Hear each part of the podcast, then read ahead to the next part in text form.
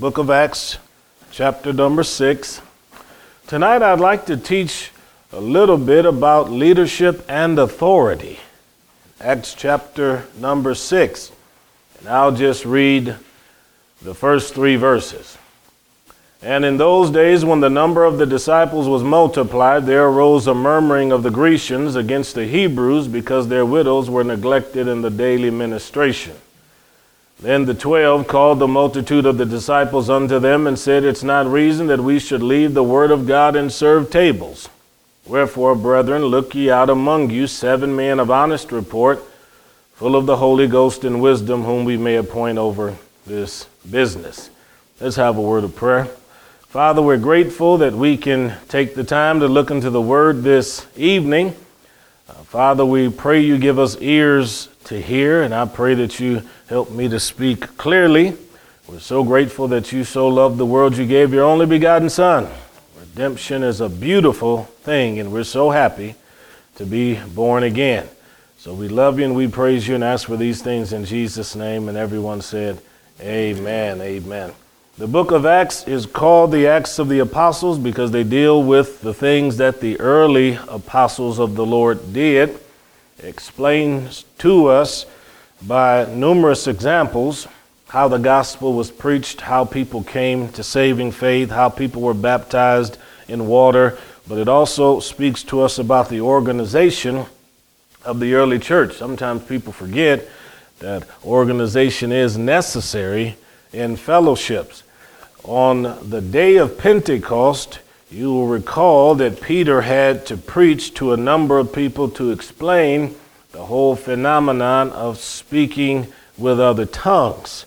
The miracle was so great that in verse 41 it says, They that gladly received the word were baptized, and the same day 3,000 people were added to the church. Now that's significant growth because it tells us in chapter 1, there were about 120 of them gathered in one place. That's not every believer that loved the Lord, because Corinthians tells us that after the resurrection of Jesus, the Lord appeared to about 500 or so people. So we know there was a significant group of people that trusted in the Lord for salvation. But because of this one manifestation of the Holy Spirit and this one message, 3,000 people came into the church. If you look at chapter 4, verse number 4, you can then see that through the ministry of the word, it says they heard it, they believed it, and then the number of the men was about 5,000. I don't know if they're speaking of man generically or they're just talking about the gender. They're just talking about the gender. You just think about wives and children, and you may have a significant group of people with 15,000 or more, let's just say it was a large company of people. And this thing was exploding, and it got larger and larger. Well, quite naturally, you're going to have growing pains. And just like people have to accommodate themselves to the growth of a family, when you go from one to adding a spouse, then you've got to accommodate one another. When you go from spouses, children, then of course you've got to accommodate all of those. The nice thing about growing uh, as a family, people typically get to develop their leadership skills as the growth occurs. But when you get 3,000 people in the same day, then suddenly you have problems that you didn't have before.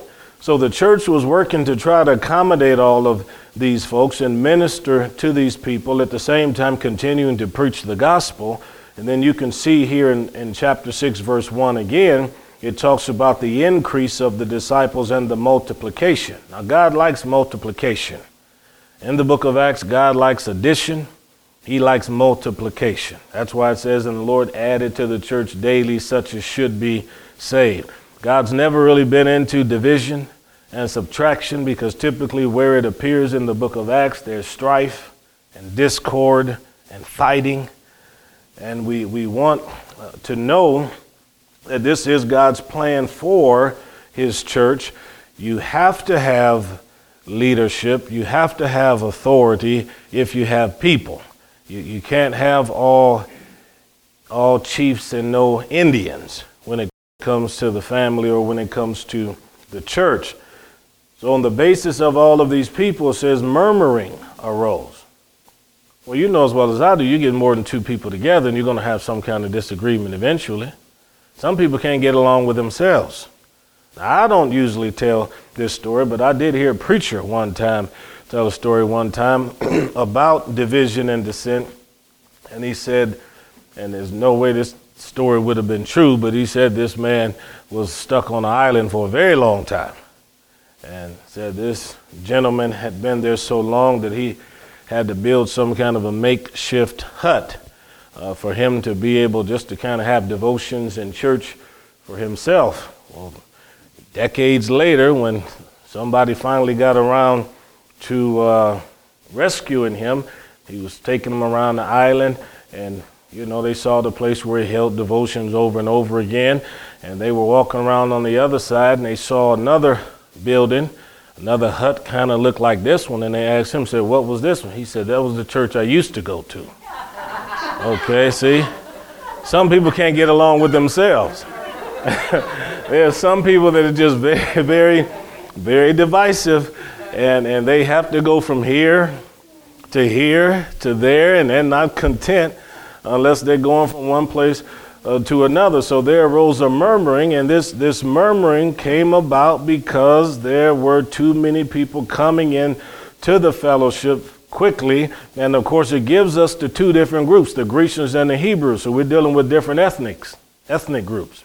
The Grecian people would have been folks that were either Greek speaking folks or people of Greek background or both.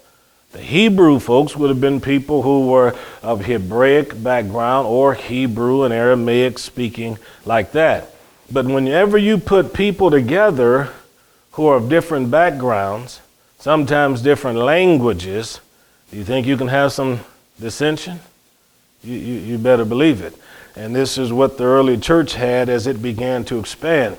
Since the apostles were all of Jewish background, and they were all Hebrew speakers. And though we have the New Testament written in Greek, we know they knew Greek. If, if you're of the Hebraic background, you're feeling pretty good. But if you're coming in, being grafted in as a Greek speaking person, you may wonder if whether or not all of this stuff is going to flow towards the Hebrew people. So, this is what the murmuring is all about. It, it's kind of like sometimes when you hear people say things like, you know, people who aren't citizens seem to have more rights than the citizens have. It's that kind of murmuring that, that develops. And I'm not saying that uh, the, the arguments aren't legitimate. I'm just simply saying when you get a bunch of people coming together and there's an influx of people who have differences, you're going to have murmuring and complaints. And that's even when you have people that love the Lord Jesus Christ, because all of a sudden here's somebody coming in the church, and I mean, for the last 15 years, I have always sat there. And now here they come and they're sitting in my spot. I have always sat on the fourth pew on the left side facing the preacher, and you walk into the church on that morning and there's somebody else sitting in that spot who never knew that was your spot. So what do you do next week? You get there a little bit earlier. See? You get there a little bit early. Because if you get there a little bit earlier, you have your seat back. If it continues like that, you'll start complaining. I can't believe these people are taking my seat, and they should know that's where I always sit. So the murmuring begins, and it says here because the widows were neglected. Now, widows are important in the Old Testament, they certainly are important in the church. We'll give you the Old and New Testament perspective. There are a number of stories in the Old Testament where widows are mentioned. Let's not forget Naomi, the book of Ruth. Don't forget the lady that was a widow that God sent Elijah to to look after him. Let's not forget in uh, 2 Kings, there was a woman who had a son who followed after Elisha and he died. And so she went to him and said, Man of God, we're poor and we don't have anything. He said, What do you have in your house? She said, A pot of oil. He said, Go to all your neighbors and borrow vessels of them, not a few. She borrowed the vessels. He said, Go in there, pour oil, that pot of oil and all the vessels, and the oil never ran out. So God has always had a great love for widows, and the scripture teaches in the Old Testament we should look after them. So when you come to the New Testament, Paul says the same thing in writing to his, his sons in the faith. He said, If you have women among you who are widows, he said, they are not to be received and taken care of in the manner that you would the older ladies, because they're young enough to be remarried. But he said, if you have a widow who is of age, then the church should look after her. That means be concerned about if her roof needs to be shingled, and be concerned if the house needs to be painted, and think about what needs to take place there in the. Uh, in the uh, in the yard or whatever is taking place there at her home. So the whole point is to demonstrate that a church should have some idea about who it is that is in the fellowship. You can't know if you don't get to know people. And this is why it's good to get to know people. I've got one lady on the other side in Red Cloud who's a widow. When I go visit her, first thing I do is I walk right into her house and go straight to the refrigerator and open it up and see if there's food in the refrigerator. Make sure she's got something that she's nibbling on.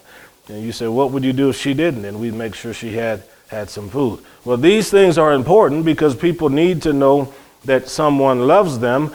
And when people don't have a fellowship that cares or is concerned like that, and they don't even ask, then you don't even really feel like anybody's concerned about your well being.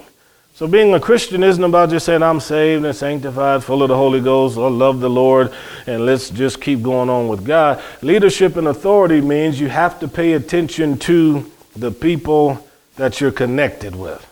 That's so important. well, it says they were being neglected, so that's not that's not good. Uh, neglect is something that shouldn't take place in a church, if it does take place and there are leaders in the church, then someone's not leading like they should. People ought to pay attention to what's going on. The only way to do that, you have to get to know people. So this is why we have a lot of conversations, we have a lot of handshakes and hugs and lots of visits and checking on people, letting people know we love them, checking on people when they're not there because all of that is essential. Jesus said, I know my sheep, they know my voice. I know their name, another voice they won't listen to. But there are a whole lot of sheep that will listen to a lot of voices. But relationship is the key in a fellowship. Verse 2. So there were 12. Imagine that 12 people trying to run something with close to 20,000 people in it. That's not enough people in, in leadership trying to handle that. I've got a friend who's got a church of a thousand people, and I'm sure he's probably got six that pretty much run the whole thing. Administrations differ depending on the circumstances of of the fellowship. The church Tiffany and I came to when we left here was down in Baton Rouge. I'm sure they have at least 500 full time employees on payroll. At least. And I don't know how many times during a morning prayer meeting or before one of the radio sessions and we were off air, uh, Brother Swaggart would say something like, We really need to pray because we need by the end of today a million and a half dollars just to meet payroll. I mean, that's a pretty big problem to have, see, to make payroll. So there are a lot of people depending on uh, preachers and leaders in order for them to have their insurance coverage or to have their salary to take care of their family, and they need everybody to be absolutely faithful. Well, verse, verse 2 again, they called all of the disciples together and said, Look, we have to continue to do this Bible thing. We have to give ourselves continually to the Word of God and we cannot be doing all of these administrative things. That's what it means when it says serve tables. Well, they're, they're letting them know they've been attempting to do that. Got all these people, they've been trying to do that. But even with them trying to do that, it's not working out. So they said, look, we don't want this to fall apart while we're trying to do this, because sometimes in trying to do everything, you don't do anything well. So a leader has to be focused. And if, if the Bible is the one thing that, that God has appointed for them to do, then they should do everything they can to give themselves to the ministry. Now, understandably, I, I know there are thousands and thousands of what we call bivocational pastors. And I have nothing but respect for anybody that can work uh, 20 hours a week, 40 hours a week, and still try to do this on top of it. Preach to people, marry the living, bury the dead, baptize the newly saved, and so on and so forth. But if someone can give themselves continually to the Word of God, then the Word of God should be number one. It should. And they should be good at what they do, especially if that's what they're paid to do and they're called to do. There's, there's no reason at all, there's no excuse at all for anybody whose ministry is given to them by the Lord and they do it full time and they're a terrible teacher. There's just no excuse for that. Because if, if we're focused on Scripture, and we're asking God to help grow us in grace and in knowledge, then we should be doing everything we can to help feed you what has made us healthy. Now, if a pastor doesn't graze well in Scripture, he's not going to be able to take the sheep into those same green pastures. And the pastor who does not feed the sheep well typically does not feed himself or herself well. So if you never knew that, I just gave you some insight. See, that, that's, all, that's all that is. so we shouldn't leave the Word of God. This is our calling. But you look out among yourselves seven men of honest report, full of the Holy Ghost. So he tells them, You pay attention to the folks laboring amongst you. They are people with leadership qualities. These characteristics can be seen, and I want you to choose them. You select them. Now, th- this is always difficult. You, you, get, you get a bunch of people trying to choose people to be leaders, and you start a war in the church many times. Because everybody can't agree, number one, on what what items of leadership people ought to be looking for. They can't always agree on what qualities of leadership people ought to have in a church. I'll give you some example. I had somebody tell me one time that uh, if you're going to have somebody who's in leadership in the church, like a ruling elder, like the Presbyterians have and stuff like that, they say it should be a businessman. I said, well, maybe we ought to at least start saying maybe they should be Christian. Okay? Because I have met a lot of businessmen who are on the boards in churches, and believe me, they, they, they're very good with handling the finances and things like that. But if they don't know God, that's no good. That's no good. Uh, just because somebody owns a gas station doesn't necessarily mean they'll be good as an elder in the church. It, it says here, look out seven men of honest report. So here are the qualifications. Don't get hung up on the word men because I can also take you to Romans 16, verse number 1, and show you where Phoebe was a deaconess of the church. So let's not get hung up on the whole gender thing. And maybe after a while we'll go there. But here, here are the qualifications uh, of honest report. Don't you think a leader ought to be honest? You, you, you, can't, you can't have somebody absconding with the funds. Do you know how much integrity it takes for someone in a fellowship to be a treasurer? I've got great respect for Mr. Steve and our, our other, other ones, but I'm serious. Because if, if, if you get involved with counting small amounts of money large amounts of money. You've got to have the ability to do all of that without yielding to the temptation to want to take some of it.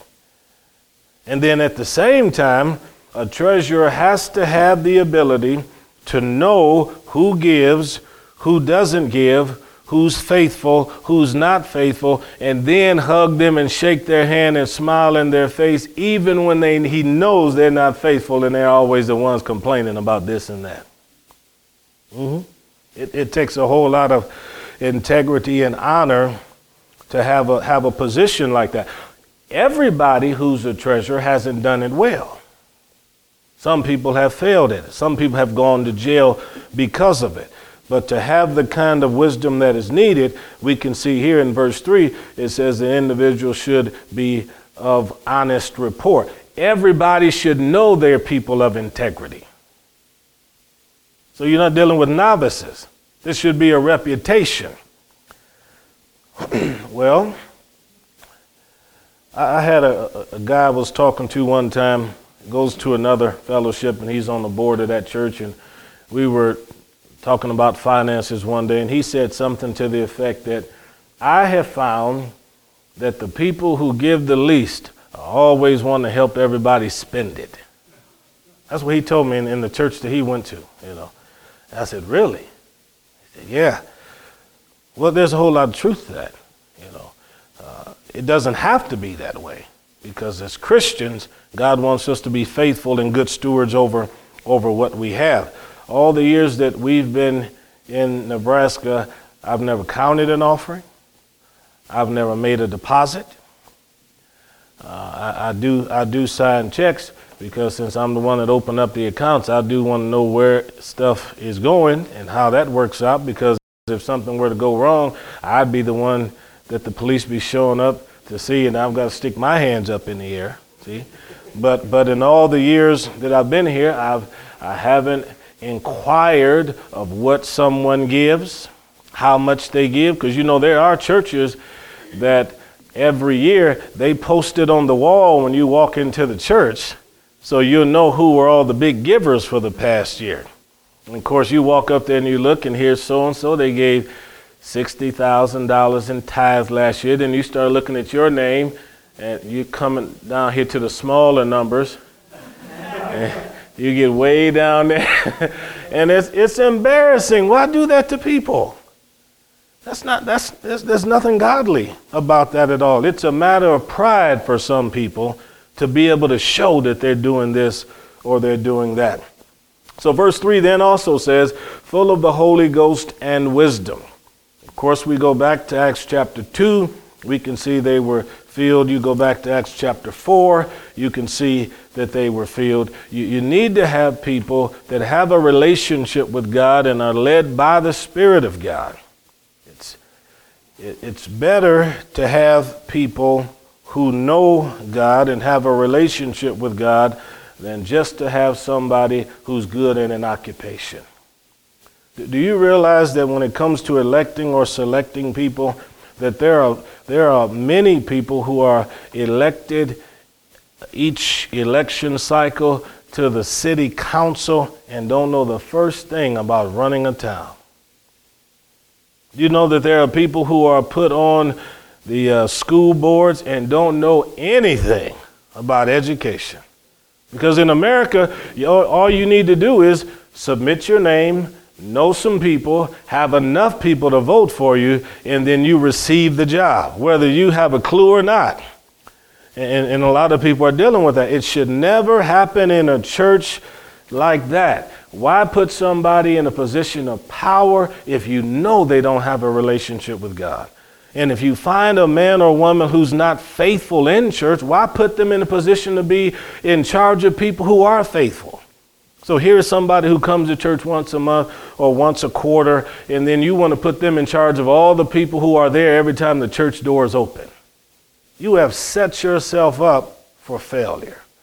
And there's going to be a whole lot of strife and a whole lot of division. Even if they don't say it in the church, they'll sit at home and they'll say, That old rascal is on the board, and you know he don't care nothing about God. Yeah, they'll say it at home. Yeah.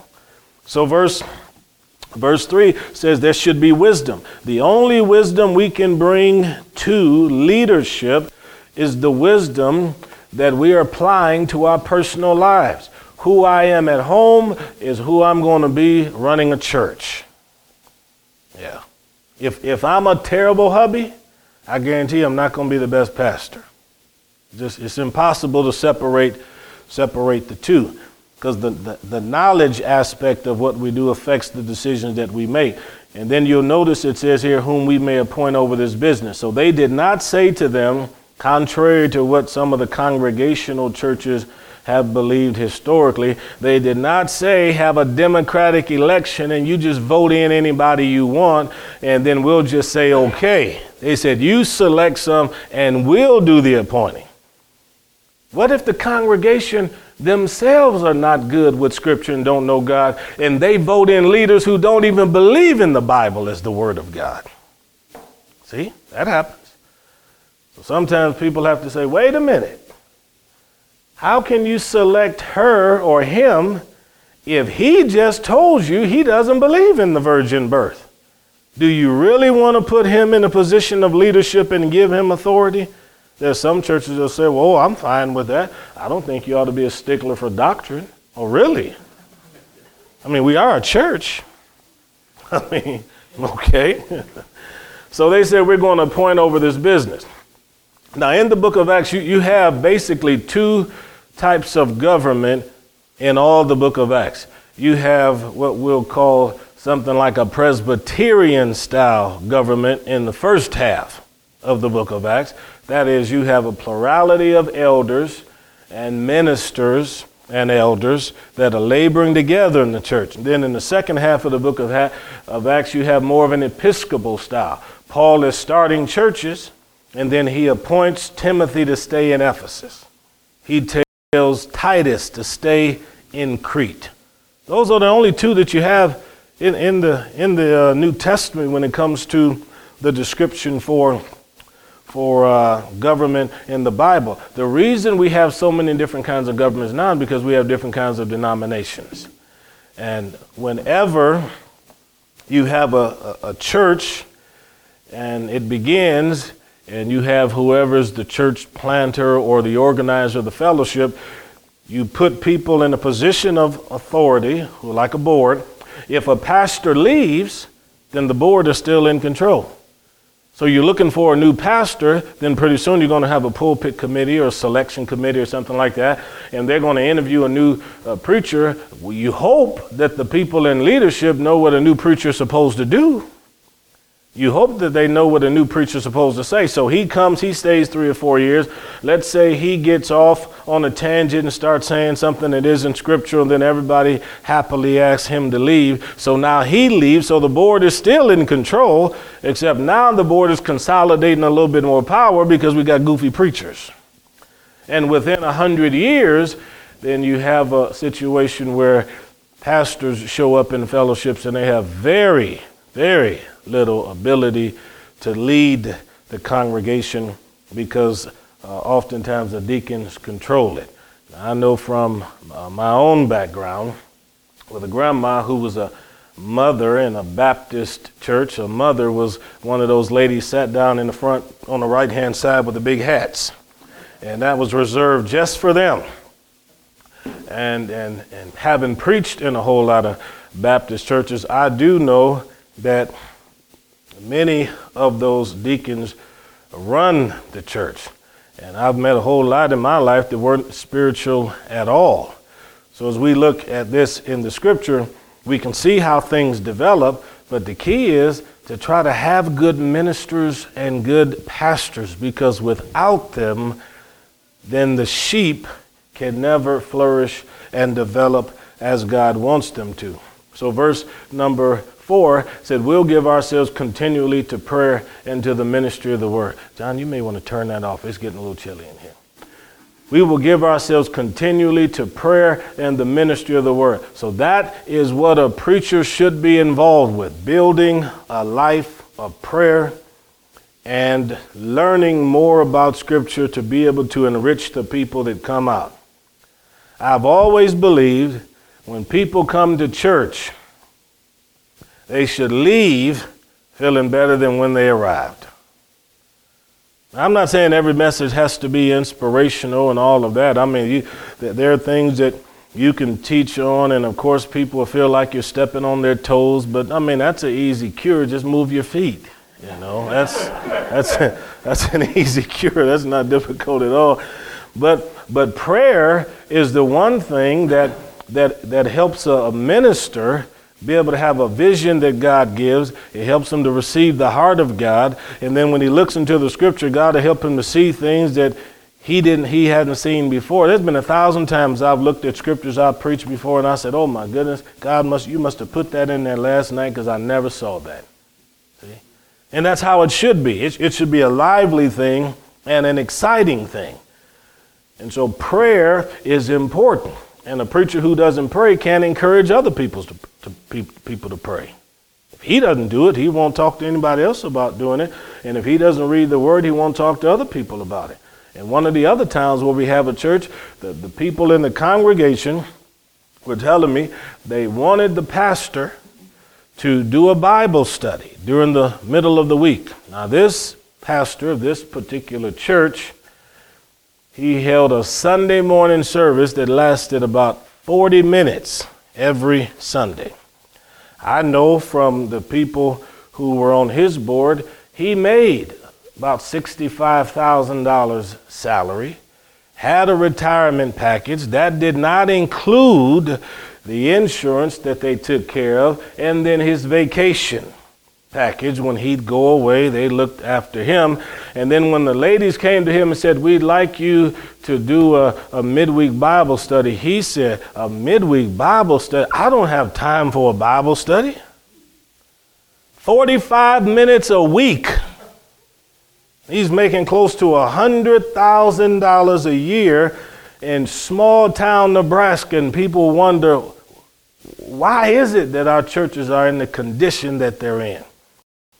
You got people that don't even want to labor.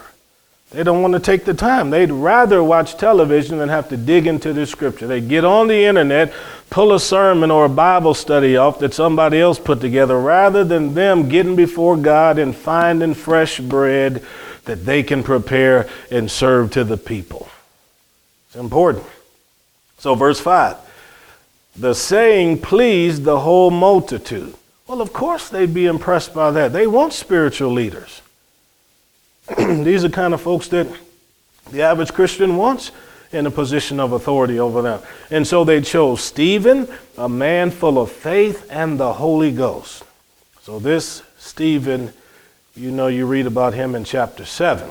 And they chose Philip, and you know, Philip was the evangelist that had four daughters that prophesied. How'd you like to have folks on the board like this?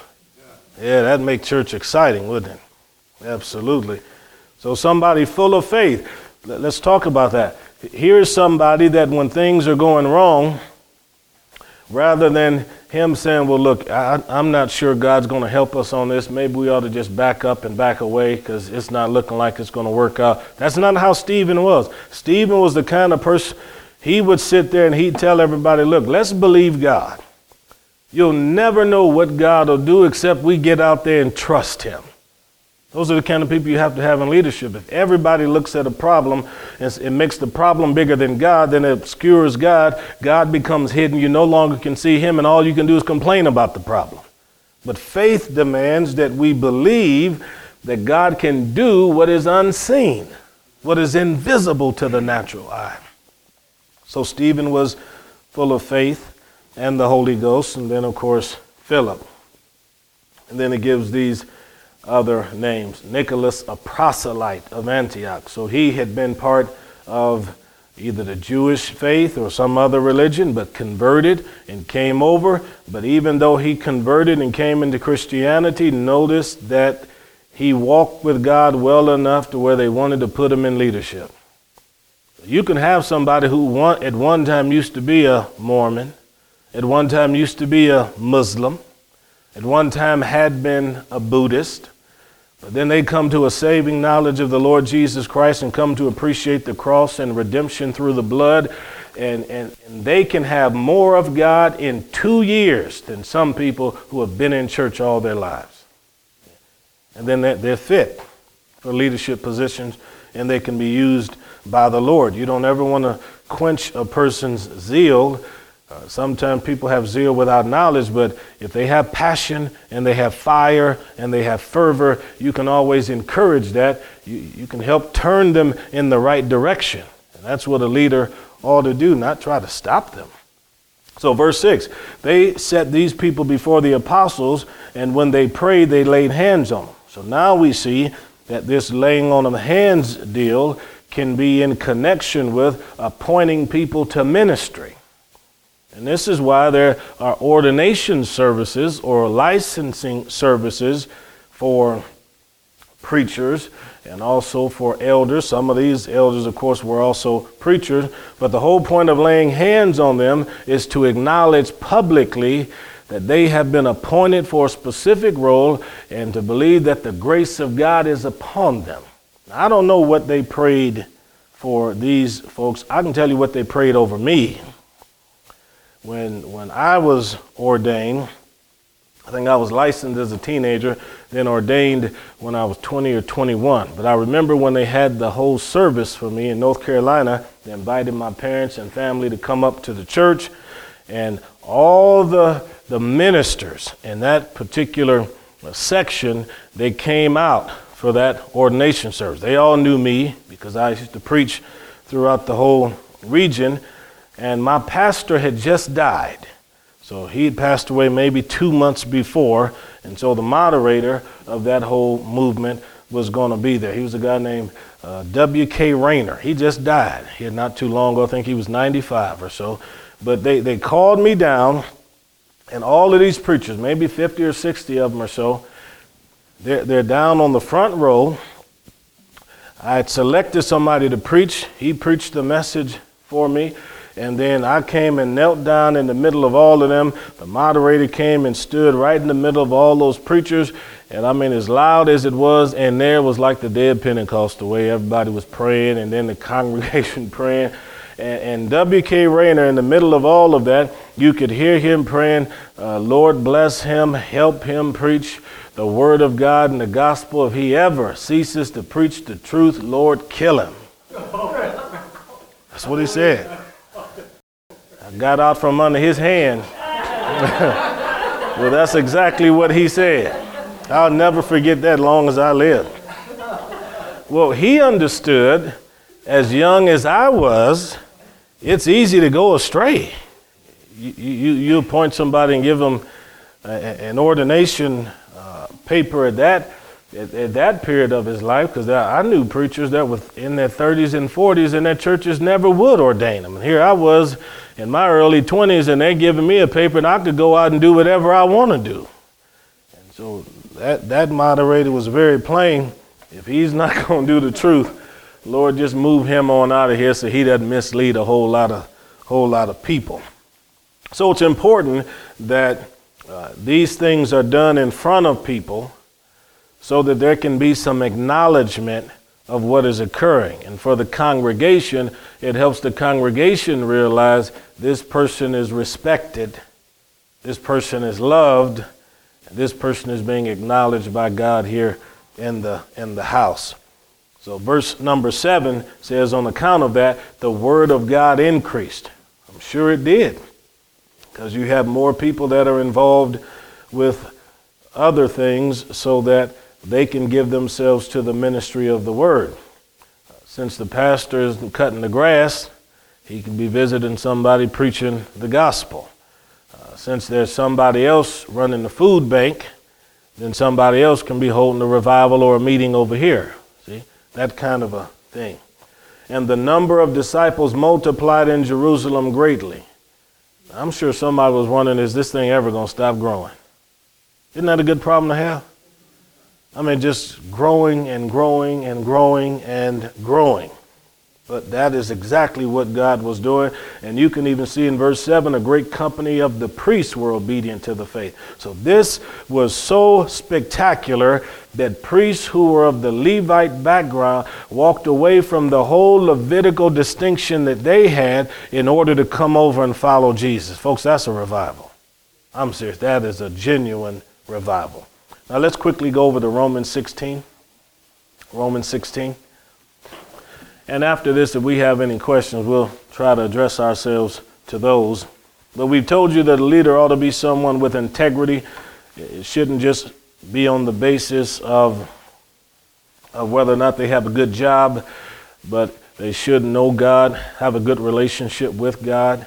I, I have met people without a high school diploma who love the Lord, who are wise in God's scripture, and they're smarter than lawyers. See? It doesn't have anything to do with a person's uh, background. Certainly, that can be of benefit if you add Jesus in the middle of that, but Romans 16, verse 1 I commend unto you Phoebe, our sister, which is a servant. Now, the Greek word under, underlying our English word servant is the word diakonon, which is deacon. The same as what we have over in Timothy when he says anybody who wants to be a deacon, they should be the husband of one wife. But notice here, we're dealing with a lady who's a servant of the church, so she's faithful. And this is a good example for ladies. Ladies can labor in the church, be faithful in church, be appointed over business in church. Verse 2 Receive her in the Lord as becometh saints. It's, it's, a, it's good of Christians to accept her as a believer. As a believer. She is an ambassador for the Lord, and I want you to receive her that way. And it says, and that all of you assist her in whatsoever business she has need of you. Think of that. Now that, that seems to stand contrary to, I suffer not a woman to have authority over a man. But yet here Paul is saying quite plainly in verse number two, you assist her. He doesn't say she's going to assist you. You assist her.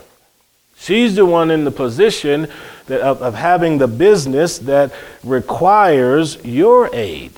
And there's no contradiction at all. You just have to understand what Paul was writing to Timothy about in Ephesus. Let's not forget, Ephesus is where the goddess Diana was worshiped. And you know as well as I do, uh, David tells us in Psalm 27 you become what you behold.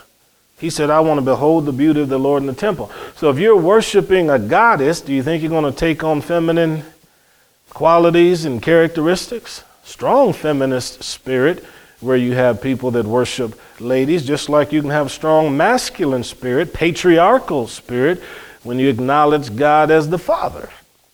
So Paul had to deal with all of that with Timothy over there in Ephesus.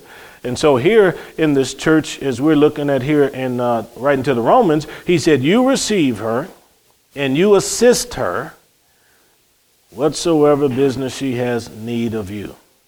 Now, there are people who honestly, sincerely, but I think wrongly, believe that a woman can't do anything in the church, as I've told you, but fried chicken and run a vacuum. And if there's ever any kind of decision that has to be made, or if somebody has to have some kind of a vote, they pull out that old verse out of Corinthians that said, Let a woman keep silence. And then they forget all about that Paul in that same book said that women can pray and prophesy in church. Same book. Just got to reconcile the verses. But but there are some people who enjoy having ladies around who are seen but not heard. Mm-hmm. And you know what eventually happens? The ladies stop making themselves visible altogether.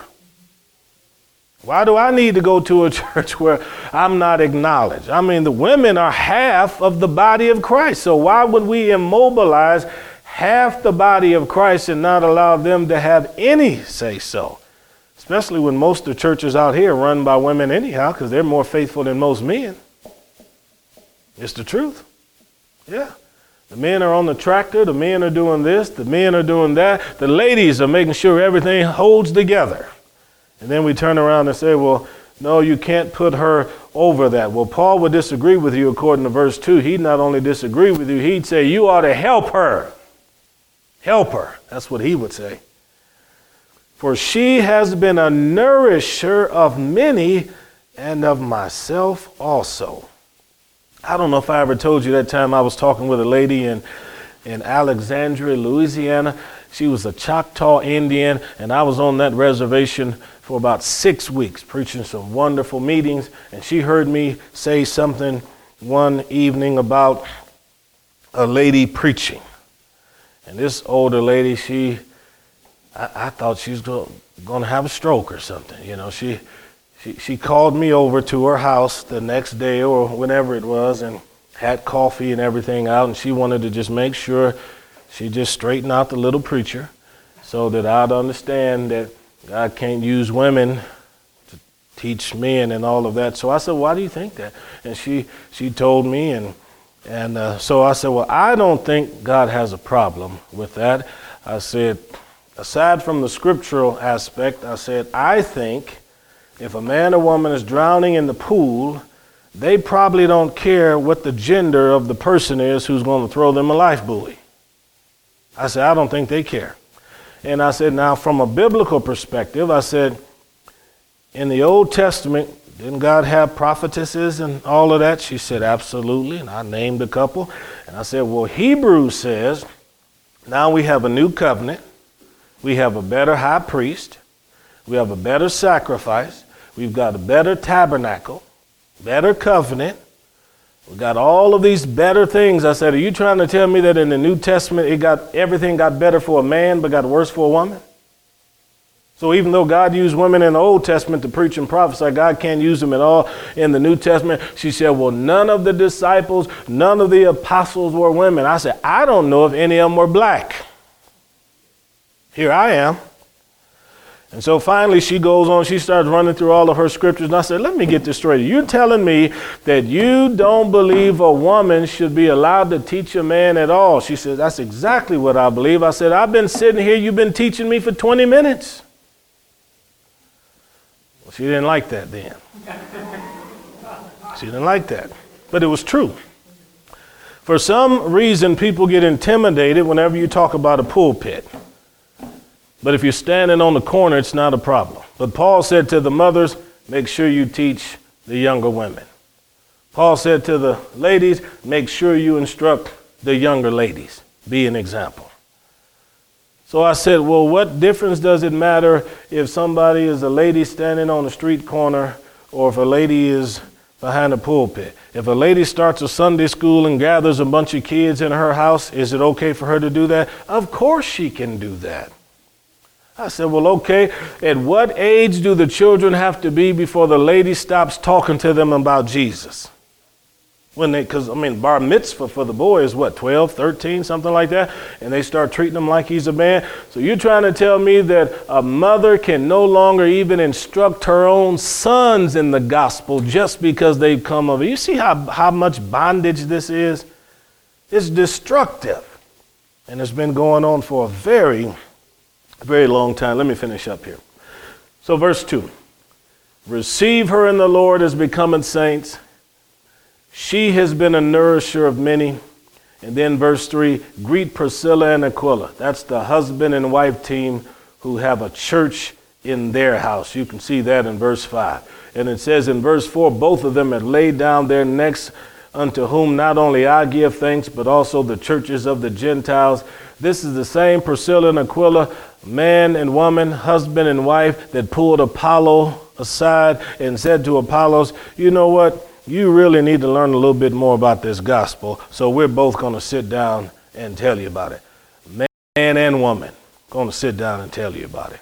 And he learned and went on and became a great apostle in the New Testament. So, a little bit on leadership and authority. Let's pray. And if we got any questions, We'll try to answer them. Father, we thank you. We love you. We appreciate you. You're wonderful. We ask you to lead us and guide us. Continue to direct our hearts more and more into your love. In Jesus' mighty name. And everyone said, Amen, amen, amen.